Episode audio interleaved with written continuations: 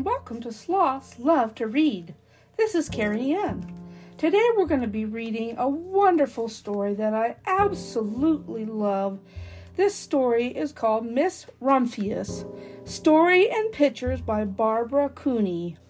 This is an absolutely lovely story, and I hope that you'll find this on Amazon or you can find it at your local library. I hope you will check this one out. It is by Viking Press and it's just an absolutely wonderful story. I hope you enjoy. Let's get started.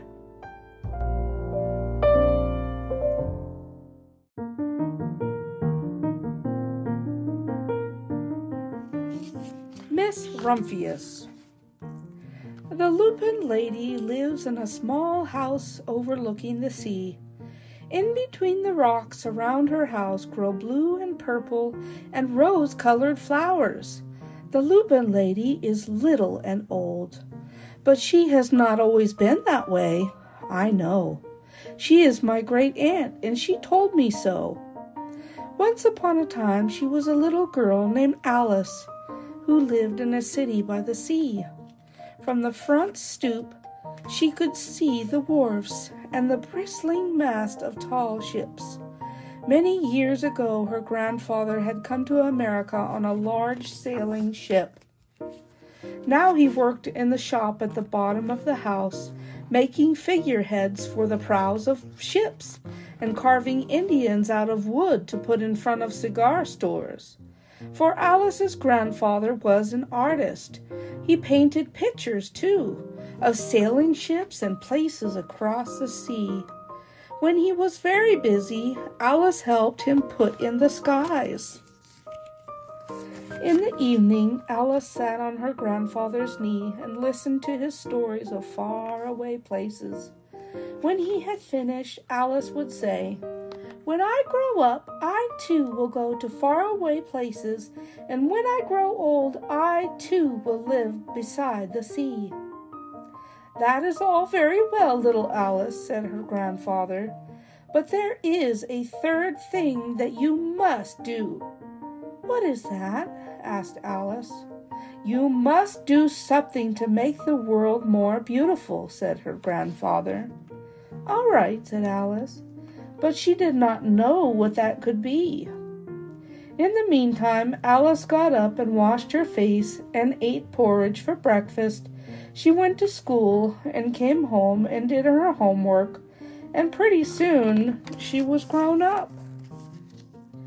And then my great aunt Alice set out to do the three things she had told her grandfather that she would do.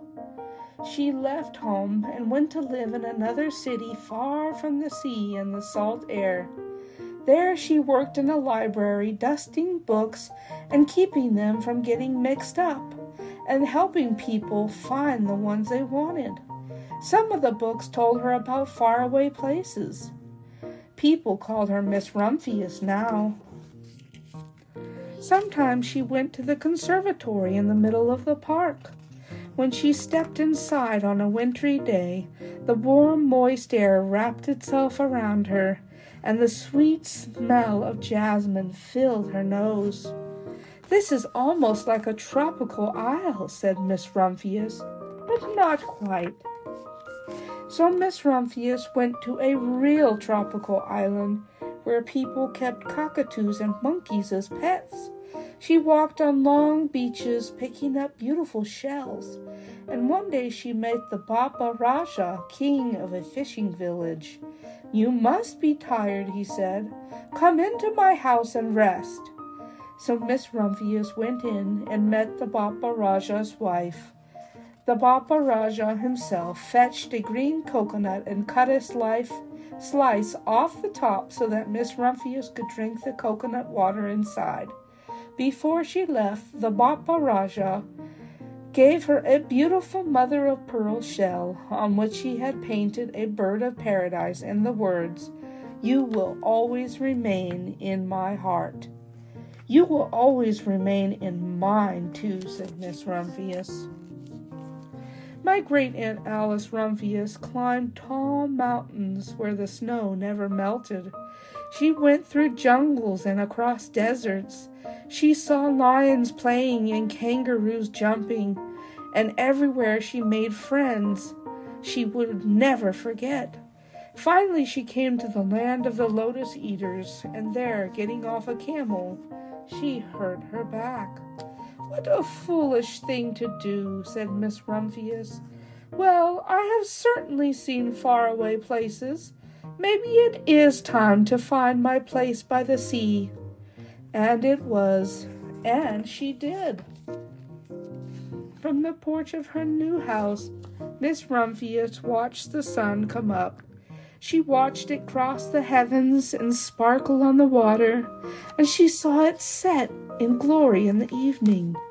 She started a little garden among the rocks that surrounded her house, and she planted a few flower seeds in the stony ground. Miss Rumphius was almost perfectly happy. But there is still one more thing that I must do, she said.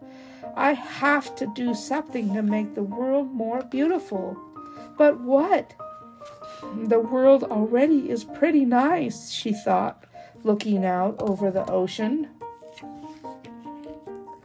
The next spring, Miss Rumphius was not very well.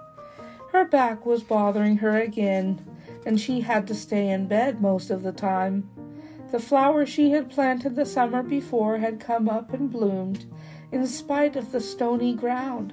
She could see them from her bedroom window, blue and purple and rose colored. Lupins, said Miss Rumphius with satisfaction. I have always loved lupins the best. I wish I could plant more seeds this summer so that I could have still more flowers next year. But she was not able to. After a hard winter, spring came. Miss Rumphius was feeling much better, and now she could take walks again. And one afternoon she started to go up and over the hill and where she had not been in a long time. I don't believe my eyes, she cried when she got to the top, for there on the other side of the hill was a large patch of blue and purple and rose colored lupins. It was the wind, she said as she knelt in delight. It was the wind that brought the seeds from my garden here, and the birds must have helped. Then Miss Rumphius had a wonderful idea. She hurried home and got out her seed catalogs. She sent off to the very best seed house for five bushels of lupin seed. All that summer, Miss Rumphius, her pockets full of seeds, wandered over fields and headlands sowing lupins. She scattered seeds along the highways and down the country lanes. She flung handfuls of them around the schoolhouse and back and the back of the church. She tossed them into hollow and along stone walls. Her back didn't hurt any more at all. And now some people called her that crazy old lady. The next spring, there were lupins everywhere.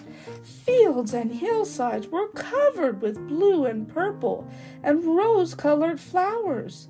They bloomed along the highways and down the lanes. Bright patches lay across the schoolhouse and back of the church. Down in the hollows and along the stone walls grew the beautiful flowers. Miss Rumphius had done the third, the most difficult thing of all. My great aunt Alice, Miss Rumphius, is very old now. Her hair is very white. Every year there are more and more lupins, and now they call her the Lupin Lady. Sometimes my friends stand with me outside her gate, curious to see the old, old lady who planted the fields of lupins. When she invites us in, they come slowly. They think she is the oldest woman in the world. Often she tells us stories of far-away places. And when I grow up, I tell her, I too will go to far off places and come home to live by the sea. That is all very well, little Alice, says my aunt, but there is a third thing that you must do. What is that? I ask. You must do something to make the world more beautiful. All right, I say, but I do not know yet what that will be. And that is the conclusion of Miss Rumphius. Story and pictures by Barbara Cooney.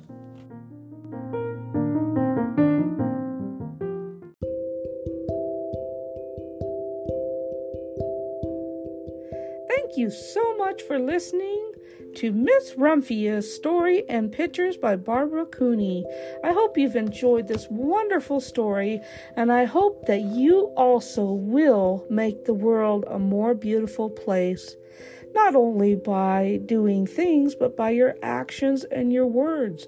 We can always show kindness to people and show that we love people, and that makes it a beautiful world. Have a wonderful day and happy spring to all of you. Bye bye for now.